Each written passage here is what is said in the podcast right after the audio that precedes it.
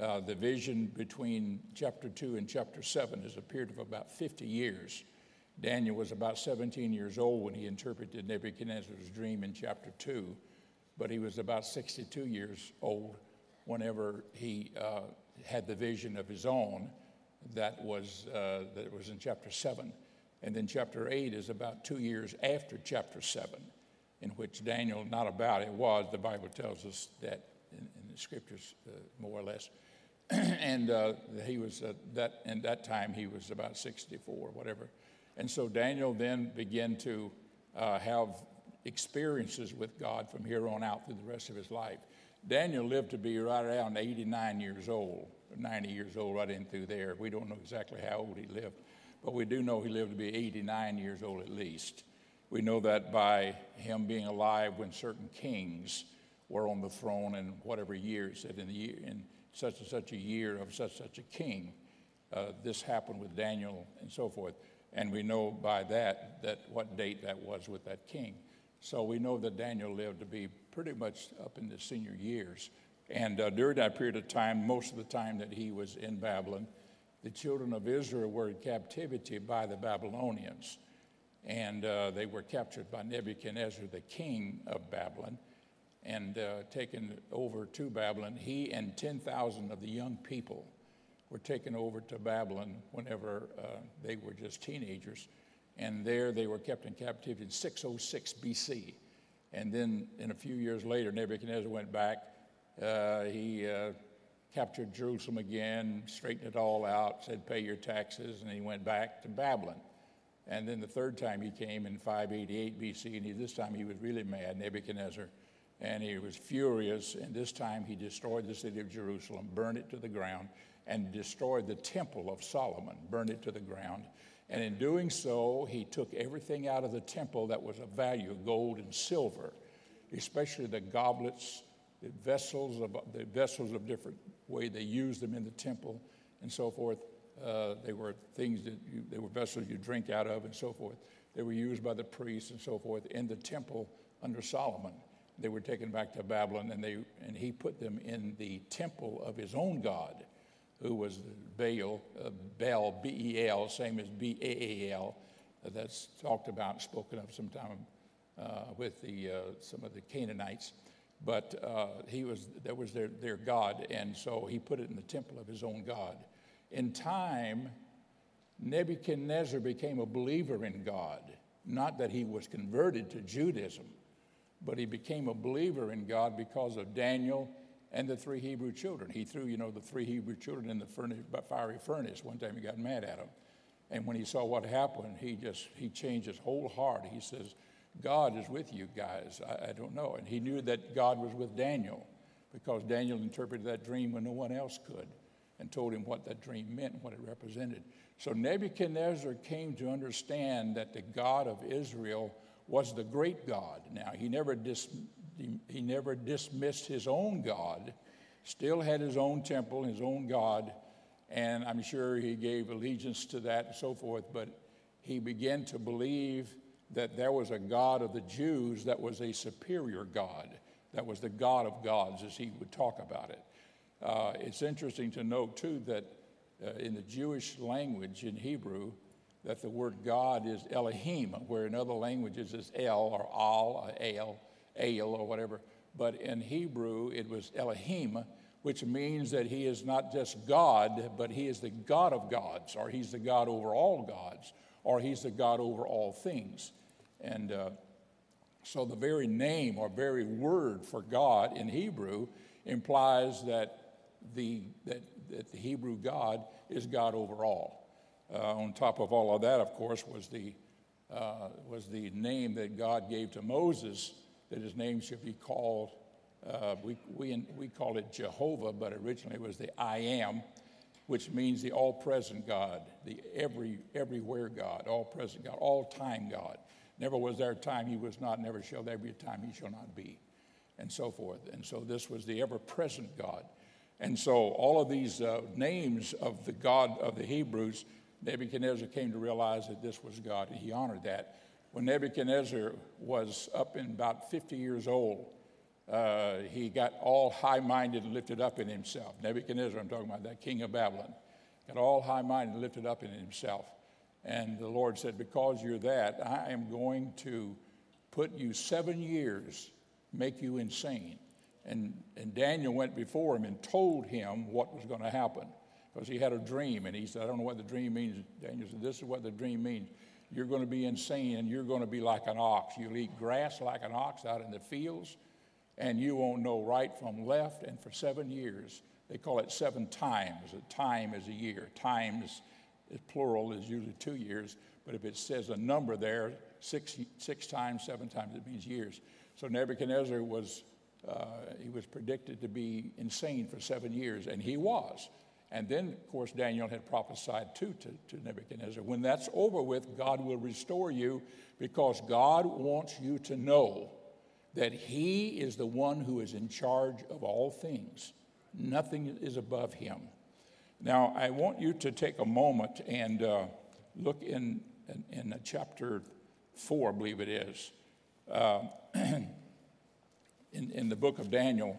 I'm going to have you go to chapter 5 in just a few moments, but I want you to go to chapter 4, and uh, I want you to see what happened whenever he came out of this insanity condition, Nebuchadnezzar, I'm talking about. This is all during Daniel's life living in Babylon under, under Nebuchadnezzar as a king. He actually was a king for about 43 years. And uh, this is what it says here in this one verse of scripture, and it says it about four, about four times.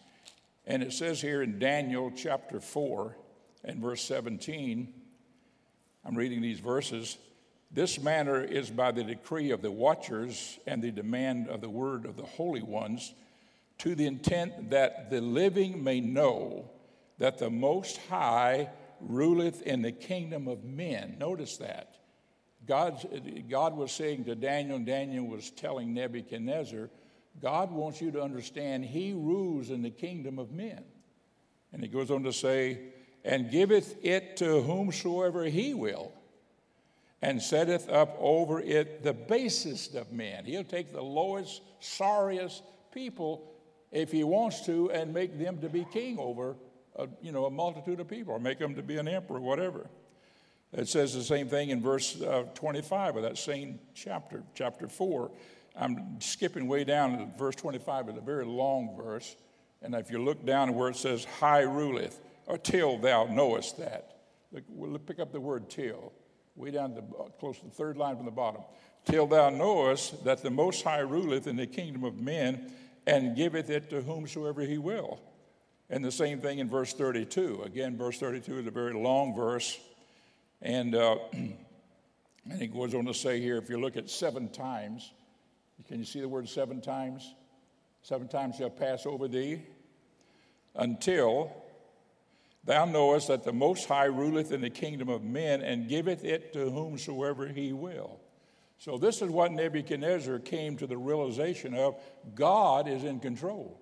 So, when he got his sanity back, Nebuchadnezzar was a respecter of God, he was a respecter of Israel. He respected these people, he respected their faith, he respected their beliefs, and he became very gentle toward the Jews in this respect. Now, whenever he died, of course, things began to change. He had one son that took the throne. He ruled for a while, then another son took the throne. He ruled for a while, then a third son took the throne. He ruled for a while. And then that son's, uh, that, that uh, brother's son took another, he took the throne, and his name was Belshazzar. And it's in the reign of Belshazzar that God began to show Daniel things. For instance, it was in the first year of Belshazzar, chapter 7 that God said, I'm going to show you all these beasts that came up out of the sea, and they represent these empires. Now, all of this was about the Gentile empires that would rise and fall. Uh, if you remember in that second chapter, he showed him a, an image of a man which Daniel interpreted. I'm just referring to this because I know that we've taught it and you, you already know about it. Uh, let me see if I can get us further here. Okay. And if you'll notice here, it says that there was a head of gold, chest of silver, uh, belly of brass, and legs of iron, and then feet of iron and clay.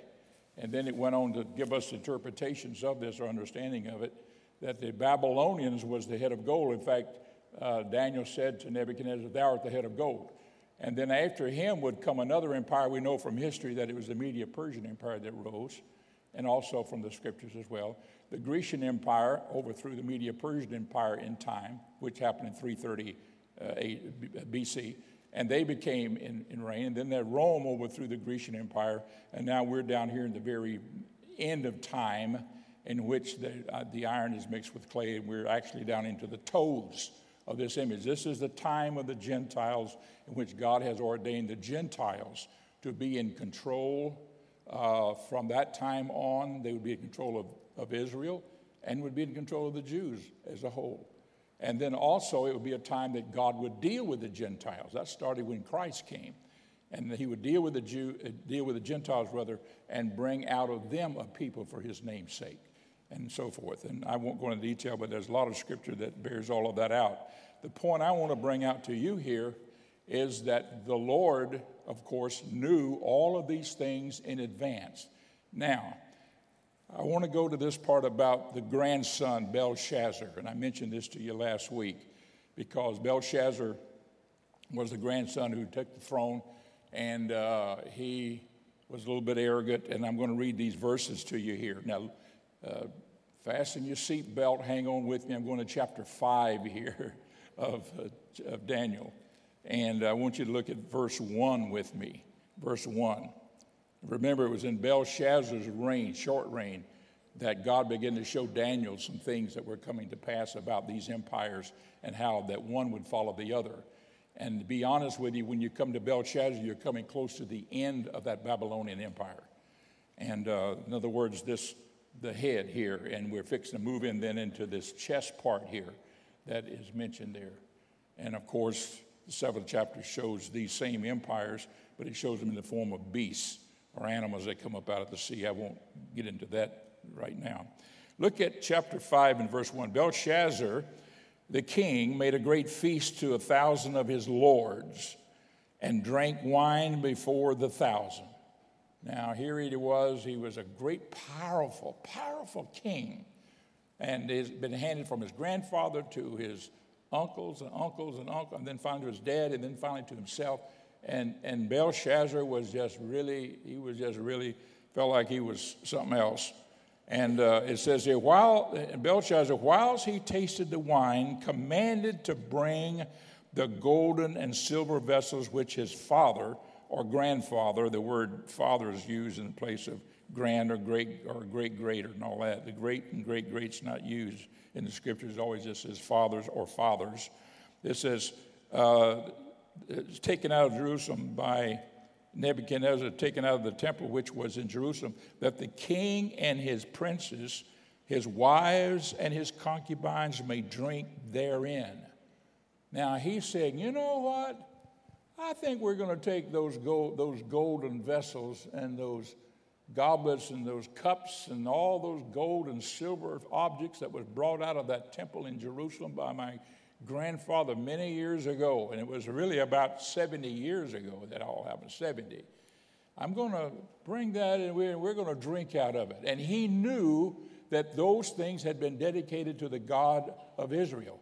But this man had lost his respect for the God of the Jews or the God of Israel since his grandfather had said, This is the God that's over all gods. And he grew up hearing that, but now he had changed his mind and his attitude, and he was getting bold and cocky and high minded in himself. He was being lifted up with his pride, and he had all of these lords, a thousand of them. These were people that ran different parts of his kingdom for him.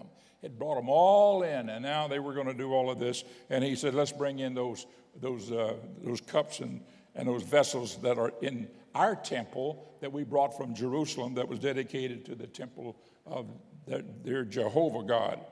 And verse 3 Then they brought the golden vessels that were taken out of the temple of the house of God, which was at Jerusalem, and the king and his princes, his wives, and his concubines drank in them. Okay? And this is what it says here in verse 4. Now, look at this closely. They drink wine and praise the gods of gold and the gods and of silver, of brass, of iron, of wood, and stone.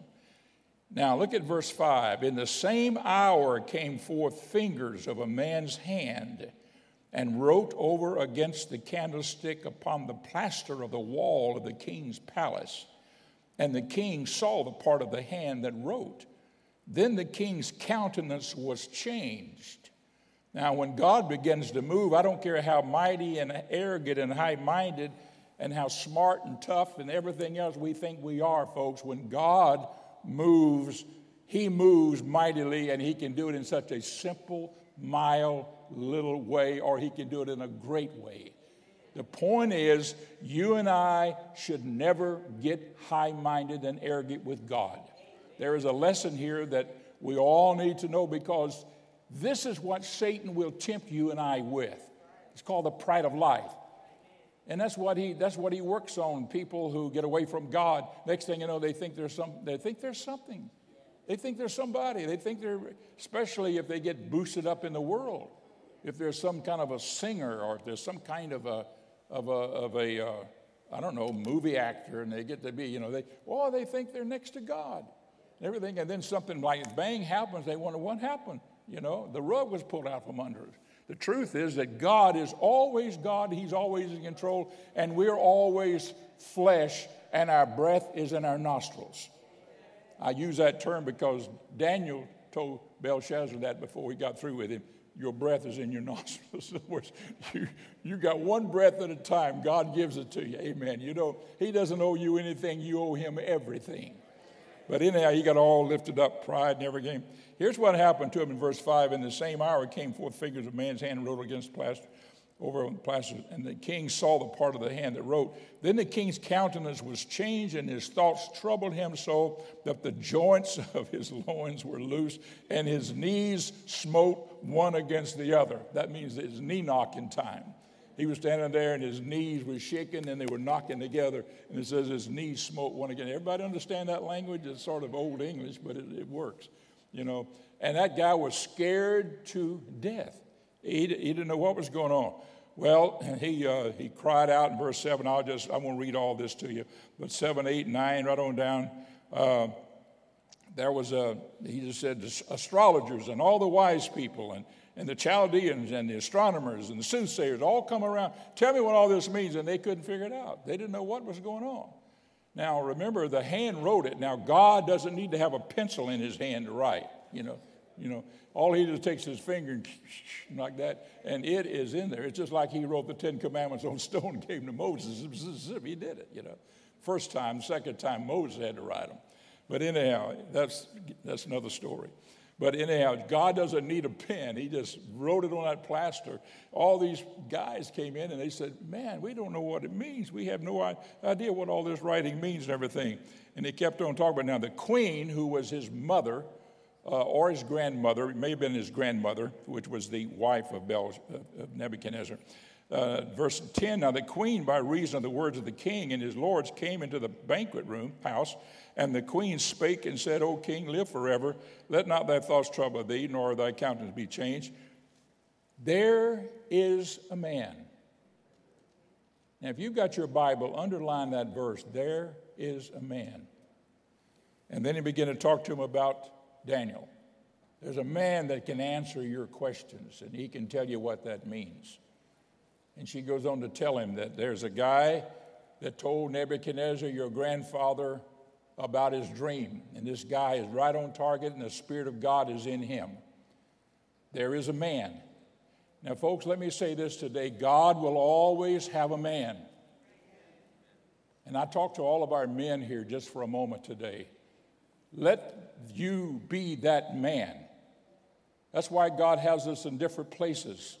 He has some guys working on one job here, another one working over there, another over here, another over there. Always be the man of God wherever you are. Whatever company you're in, be the man of God or a man of God if you're with brothers. But I'm just saying here, God will always have a man. If we don't stand up to that, God will have somebody else that will. I promise you that. Because he'll always have a man. Here was a kingdom that was full of millions of people. But God had a man. God had a man. He was God's voice piece, and God would use him. God would let him speak what God would have him to say and tell the others. You know, see, God chose by Moses that he wouldn't always speak from heaven. And he, you know, he said, I'm going to give you the words and you speak for me. And from that time on, God has used men or and women too at times. Really, I'm serious, but I'm using the word man as mankind. But God will always have somebody to speak for him. And I want to encourage every man, especially, I'm talking about to the males now in this church, every man in this church, be a man of God. Be a man of God. And when she says, there is a man, I, I recall reading over in the book of uh, Kings, I think, First, Second Kings, where there was a, a, pro, a, prophet by the name of Micaiah, and they thrown him in jail. And these two kings were trying to figure out whether they should go to battle or not against Syria and everything. And Jehoshaphat was one of those kings. He was the king's and he said, "I'm not going to go until I we hear from God whether we should go to battle or not." And uh, and then the other one was a was a wicked king, and uh, and he said, uh, I, "Well, I don't know." And he hum hum hauled around about it, and finally he said, "There is yet one man." There is yet one man, and he would tell us the truth. So they brought Micaiah out of prison, and one said, What does say the word of the Lord? And he said, I can tell you what the word of God says. You're going to go into battle, and you, you wicked king, Ahab, you're going to get shot and killed, and you're going to die in that battle. I'm going to tell you. He said, You see, this guy always speaks bad of me. Go back to prison. Put him back in prison. You know, he was that way. But it says, There was yet one man. Thank God there was a man. Praise God. Thank God there was somebody who would stand up. And I'm going to tell you, and I feel the Holy Ghost in telling you this this morning. We are living in a day and time and age in which we as Christians are going to have to stand up for the things of God and the Word of God and the truth of God and not just fold and, and roll over like Rover and, and just, you know, and, and just play games you know, with, uh, because the world is getting more wicked every day. And we've got to stand up. If you've got a family, teach your children the truth. Don't be afraid to do that. I don't care what, all the schools in the world can teach what they want to teach, but you teach the truth because the Word of God is superior to everything else that exists. And I'm not saying schools are bad. My, my daughter, as you know, is a principal of one of our elementary schools in this county and everything, and she has a good school. But I'm just trying to tell you here I don't care what happens, we need to always remember to teach our children, guide our young people. Young people need to be guided in their youth. They do need that. You, you know, I know if you look at the movies, the, you know, young people always got the answers, and the old people are all old fogey, and they're just sort of stupid like, and all that kind of. Forget all of that. Amen. They need, praise the Lord, to know what the Bible teaches, what's truth, what's right, what's, what's not right, so that, and they, can, and they need to hear from you and I, praise the Lord, as, a, as parents. In, in, my state, in my condition, not condition, but in my state of life, uh, grandparent, praise the Lord. So I'm just trying to tell you here, and I just want to just sort of throw this out for what it was worth, verse 11. There is a man. So they called in Daniel, and Daniel came in, and uh, here's what he said in verse 21. This is uh, 521. Look at this. And again, I want you to look down at the bottom part of this verse. This is a long verse where it says, Till he knew. And he's talking here about his grandfather. Uh, look at down where it says, Till he knew. Everybody there with me? Till he knew that the Most High God ruled in the kingdom of men and that he appointeth over it whomsoever he will. In other words, your father Nebuchadnezzar went through some things, your grandfather, and God had to reduce him until he understood that God was in total control and charge. Now, for whatever this is worth, in the fourth chapter of Matthew, when Jesus was in temptation, he had fasted 40 days and 40 nights without food or water. There's only two people ever done that, and that's Moses and Jesus. And Elijah was the, was the, uh, was the third one, and he fasted without food and water, but he, he ate food that was prepared by the angels in the middle of it, and so forth. Only three people ever have gone 40 days without food and water. If you ever fast, you can fast 40 days. You can. There's people that's done that. But always drink water. Always drink water. You've got to, you've got to have a divine something on you. And don't try to be like Moses, Jesus, and Elijah. They're special in sight of God. Remember, they were the ones on the Mount of Transfiguration. You remember when Jesus was on the Mount of Transfiguration, his disciples were there, and there were two. There was Moses and Elijah that stood with him. Well, don't try to be one of them. Praise God. I'm just passing that along for what it's worth. Jesus was fasting, however. He had fasted 40 days. Satan came to him and tempted him three times. Three times he tempted him. And he tried to get Jesus to eat bread, and Jesus wouldn't do it. And, and then he tried to get him to, you know, to, to do something else. He wouldn't do it. And finally, I'm going to verse 8 very quickly here. The last temptation, here's what he said. Again, the devil taketh him up into an exceeding high mountain and showeth him all the kingdoms of the world and the glory of them, and said unto him, All these things will I give thee if thou wilt fall down and worship me. Now, that's what the devil promised Jesus when he tempted him I'll give you all the kingdoms of the world. And you know what? And Jesus always answered Satan with a scripture, and don't you ever forget that. Always answer him with a scripture. The Word of God is the most powerful thing you have against the enemy. And in all of these cases, Jesus just quoted him a scripture. And here's what Jesus said in verse 10 and he said, Then said Jesus unto him, Get thee behind me, Satan, for it is written, Thou shalt worship the Lord thy God, and him only shalt thou serve. And that settles it. Praise the Lord. But what I'm talking to you about here is that Satan offered him all the kingdoms of the world, and Jesus knew it. Satan lied to him because Satan doesn't have control over all the kingdoms of the world. He lied to him. That's why when you read over here in Daniel, where we were just reading both chapters 4 and chapter 5. Uh, let me get back over to it.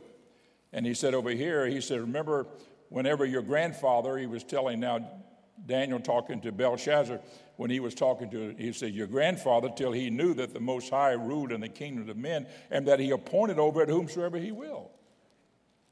And Daniel also had told Nebuchadnezzar when all that happened, he said, To the intent that the most that the living may know that the Most High ruleth over the kingdom of men and giveth it to whomsoever he will. God's in control of the kingdoms of men, not the devil. And when Satan said to Jesus, Bow down and worship me, and I'll give you all the kingdoms of the world, he lied to him. He didn't have the power to do that. And don't you ever let the devil lie to you. He's the father of liars. What has Satan offered you? What has Satan, you know, every one of us along the way, you know, the devil may have spoken to us about something, offered us something, or said something, whatever, you know. You know, that's what some people, they think if they sell their soul to the devil, they can have all kinds of things. That's wrong. The devil doesn't have control over it. He lies, folks. He's the father of liars. When he opens his mouth, he's a liar. When he comes sitting on your shoulder, he's lying. Everything about the devil is liar. And the way you answer him is say, Thus saith the word of God. Hallelujah. You know, these rock stars, they'll say, you say these rock stars, oh, you're so, you're like God. You're so famous. Man, oh, look at all these crowds. Look at all these people. And the guy gets all bug-eyed and big-eyed and you think, whoa, whoa, whoa. And you know, and he lived like the devil to please the devil because the devil's giving him, he thinks all these things. And then one day it's all over with. It's all over with. I was 40 years old when Elvis Presley died. So was Elvis Presley. We, and I, we were the same age. We were both 40 years old. He just kicked the bucket and he's gone. You know, you can, you can go back through all through these people that, oh, they were somebody, they were really something, all of a sudden they're gone. Because, you know, that's just, if you want to live right and go to heaven, live for God, follow His word, His word will never fail you. I'm talking to my, from my heart today, folks. Because this guy, Belshazzar, uh, he, he was such a smart aleck. And uh, he didn't just say, you know, uh, I got a big kingdom here and I know I'm really somebody. But he said, you know what? What about these vessels in the temple? You think I believe in all that stuff? You think I'm going to respect God?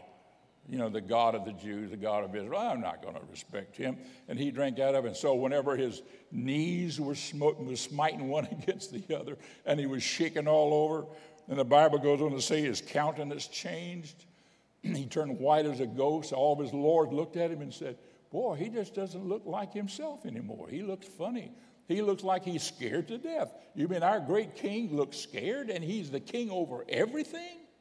you know. Here's what it says here in verse 22. I'm, re- I'm back in Daniel 5:22. Everybody still with me? I didn't lose anybody, did I? All right. 5:22 of Daniel. And thou, his son, O Belshazzar, in other words, God showed this and did this to Nebuchadnezzar, thou, his son, or his grandson in the true sense of the word, and thou, and thou his son, Bel, o, uh, o Belshazzar, hast not humbled thine heart, though thou knewest all of this, but hast lifted up thyself against the Lord of heaven.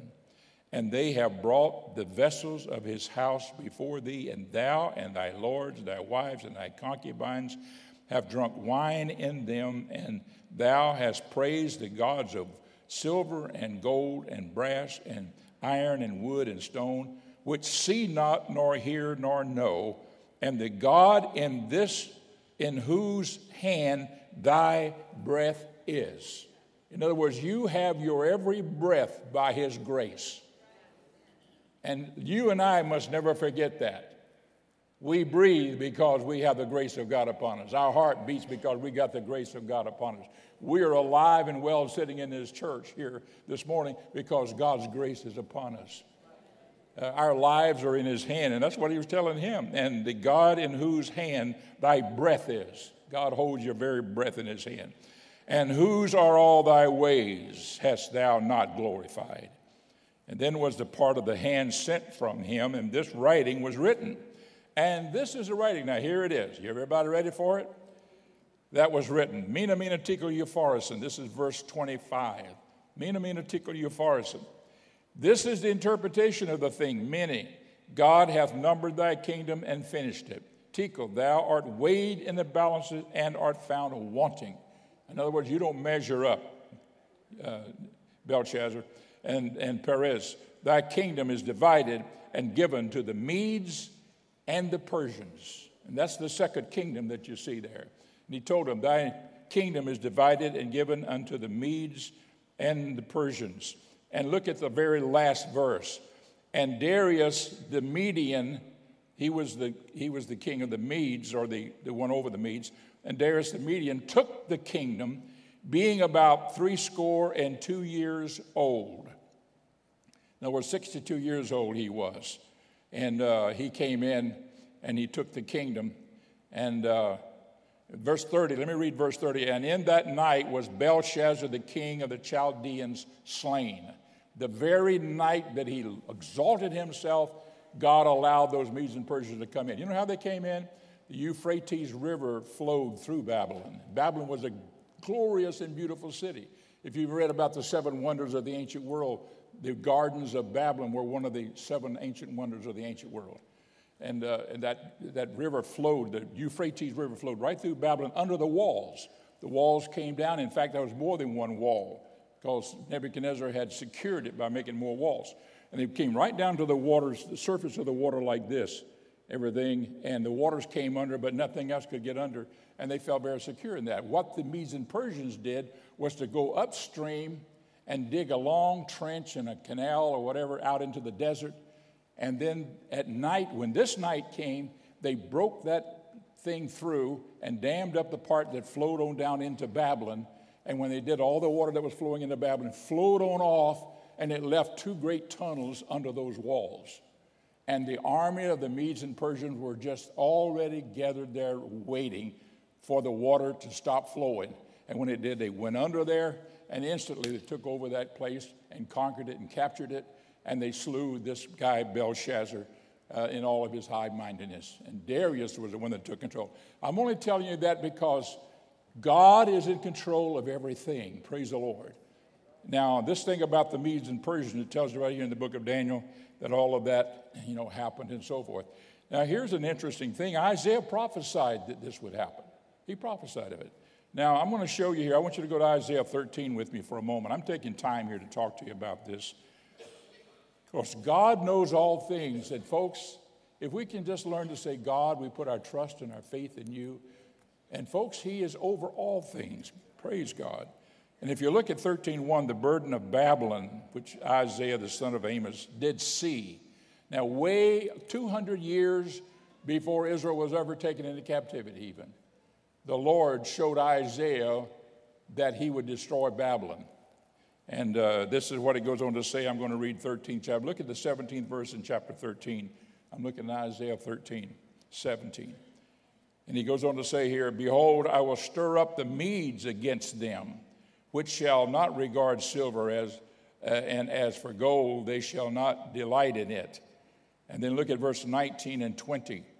And Babylon, the glory of the kingdom, the beauty of the Chaldeans' excellency shall be as when God overthrew Sodom and Gomorrah. So this is a prophecy now what would happen to Babylon. And it shall never be inhabited, neither shall it be, it dwell, be dwelt in from generation to generation, neither shall the Arabs, the Arabians pitch tents there, neither shall the shepherds make their fold there. And it goes on to talk about how that it'll be a desolate place, wild beasts will live there, and so forth.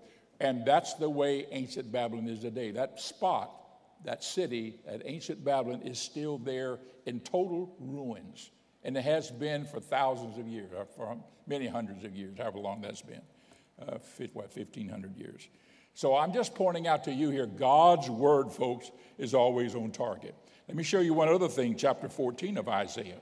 Look at verse 4 that thou shalt take up this parable against the king of Babylon this is talking about Nebuchadnezzar, this is talking about Belshazzar now. And say, How has the oppressor ceased? The golden city ceased. Look at verse 9. Hell from beneath is moved for thee to meet thee at thy coming. Look at verse 11. Thy pomp is brought down to the grave, and the noise of thy vials. The worm is spread under thee, and the worms cover thee. I mean, he really lays it out here and he goes on to here to talk about many other things as well. Now, what I'm bringing out to you here is that this prophecy here is in the Word of God, and God had already known that one day the Medes and the Persians would take Babylon. So, whenever Daniel said to him in chapter 2, Thou art the head of gold, after thee shall arise another kingdom. It had already been prophesied in Daniel what kingdom would overcome the Babylonians. It was there. Daniel may have known that, but he didn't tell Nebuchadnezzar that whenever he gave him the interpretation. And so the Media Persian Empire came into existence. Now, I've got about seven or eight minutes, about seven minutes. Uh, let me talk to you for a moment about uh, the Medes and Persian Empire.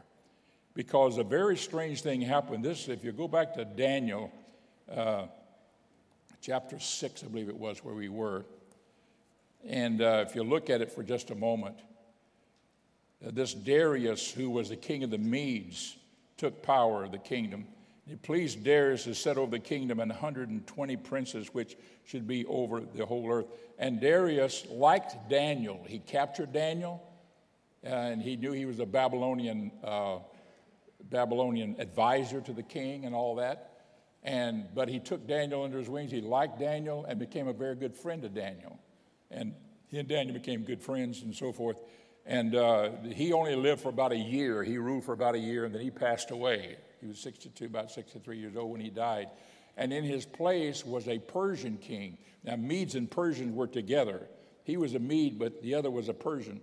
The Persian king who came to power was a man by the name of Cyrus. Cyrus. And Cyrus uh, was called Cyrus the Great.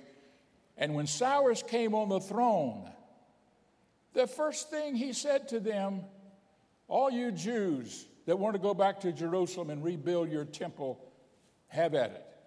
You know, I'm giving you the permission to go back. You're no longer, you know, captives. The slavery days all over with. Go back. And they weren't really slaves anymore. At this point, they had, they had become leading citizens there in Babylon.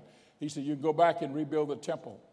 And a man by the name of Zerubbabel, Zerubbabel, who was, uh, was a direct, direct descendant of David and was a direct forefather of Joseph and Mary uh, who was the uh, father of Jesus. I mean, Joseph wasn't, but by, you know, by, uh, what do you call it? Mary was his mother, and Joseph was his stepfather, I guess you would call it that. And so uh, Joseph, he was a direct descendant in that line. And so Zerubbabel got all these people together. He was a governor, he was a great leader, and he led 50,000 Jews out of Babylon back over there. And not only did Cyrus say, You can go back, I'm going to give you money to go back. I'm going to do all of this. I want you to turn with me to the book of Ezra for just a moment. Ezra records all of this. And if you look in Ezra chapter 1, verse 1, everybody still with me? I'm not losing you, am I? But we're talking about now the Medes and Persians coming into power, and now this is Cyrus. Daniel is still in Babylon. Daniel is an old man. Daniel lives to be close to around, around 90 years old. And, and at this point, he's about, he's about 88, 87 years old at this point, 87 years old. And, uh, and it goes on to say here in Ezra chapter 1 Now, in the first year of Cyrus, king of Persia, that the word of the Lord may be by the mouth of Jeremiah may be fulfilled, the Lord stirred up the spirit of Cyrus, the king of Persia, that he may made a proclamation throughout all the kingdom and put it also in writing, saying, Thus saith uh, Cyrus, king of Persia, the Lord God of heaven, hath given me all the kingdoms of the earth, and he hath charged me to build him an house at Jerusalem. Now, God, he says, God has put this in my heart, which is in Judah. Who is there among you of all the people, his God being with him, and let him go up to Jerusalem, which is at Judea, at Judah, and build the house of the Lord? He's talking about rebuild the temple now, rebuild the heaven. And uh, he also said, he went on to say, other people that can help out and give money and gold, I or, or give you permission and order you to do that. Look at verse 7. And also Cyrus the king brought forth the vessels of the house of the Lord. Now, these were the things that, that, that, that this wicked king, Belshazzar, tried to drink wine out of and got in trouble with God. Also, Cyrus the king brought forth the vessels of the house of the Lord, which Nebuchadnezzar had brought forth out of Jerusalem and had put them in the house of his gods. Look at all verse 11. All the vessels of gold and silver were 5,400. And all these did uh, uh, Sheshbazzar bring up with them of the captivity that were brought up from Babylon to Jerusalem. Now, I'm reading all of this to let you know here that not only did, did, did Cyrus say, go back and build the temple, but I'm sending you all of the things that we hauled away from there back so that you'll have all these things over there to do that. This is Cyrus now, the king that rose up. And God all of a sudden using a Gentile king. Now, did you know that was prophesied in the scriptures? Yeah, I want you to turn back over to, I want you to go to Isaiah with me again. Look at Isaiah. This is interesting. I'm going over here to, uh, to Isaiah, uh, where is it? Let me find it here. Hang on a second. Isaiah 44. Look at this very closely with me. Isaiah 44. This is Isaiah prophesying 200 years before Isaiah was saying this. This is 44 28 that saith of Cyrus, He is my shepherd and shall perform all my pleasure, even saying to Jerusalem, Thou shalt be built, and to thy temple thy foundation shall be laid.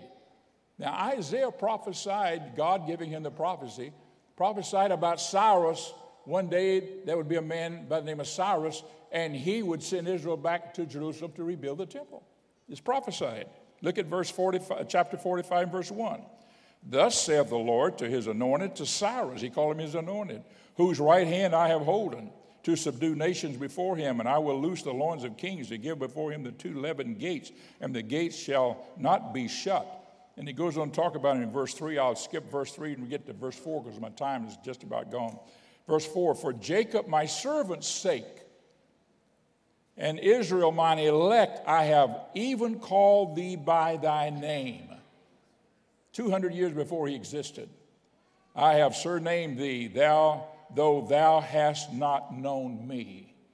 And when Cyrus came and became king, the Lord moved on that man and gave him a heart to say, you know, do this and do that. Folks, let me say something. God's in control of things.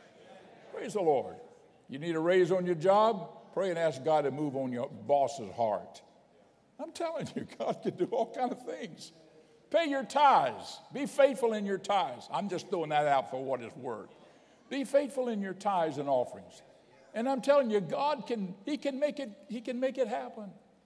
But He wants us to see us do our part. But God is in control of everything. And He said, I know this. He said, I've named this guy, I know who he is. And let me just leave one little story with you, and I'm closing now. But during World War II, and I read this with my own, I read this out of the, the, the autobiography. There's only one autobiography, and it's, a, and it's a, not a very long one, from Winston Churchill. And I read the book. Winston Churchill says this of himself. And he, uh, whether you know anything about him, he used to do half of his work in the middle of the night, and a lot of times in the middle of his bed, in his bedroom. And the secretaries would come and go, and stenographers, people working. They hated it, but that's the way he operated. And he'd sit there and he'd put out books and things all over the bed, and he'd work and everything. And uh, one night he couldn't sleep very well, and he was restless, and, and he was disturbed, and he called for a Bible. They brought him a Bible, and he read these scriptures in Isaiah 44 28 through 45, chapter, verse 1, about Cyrus.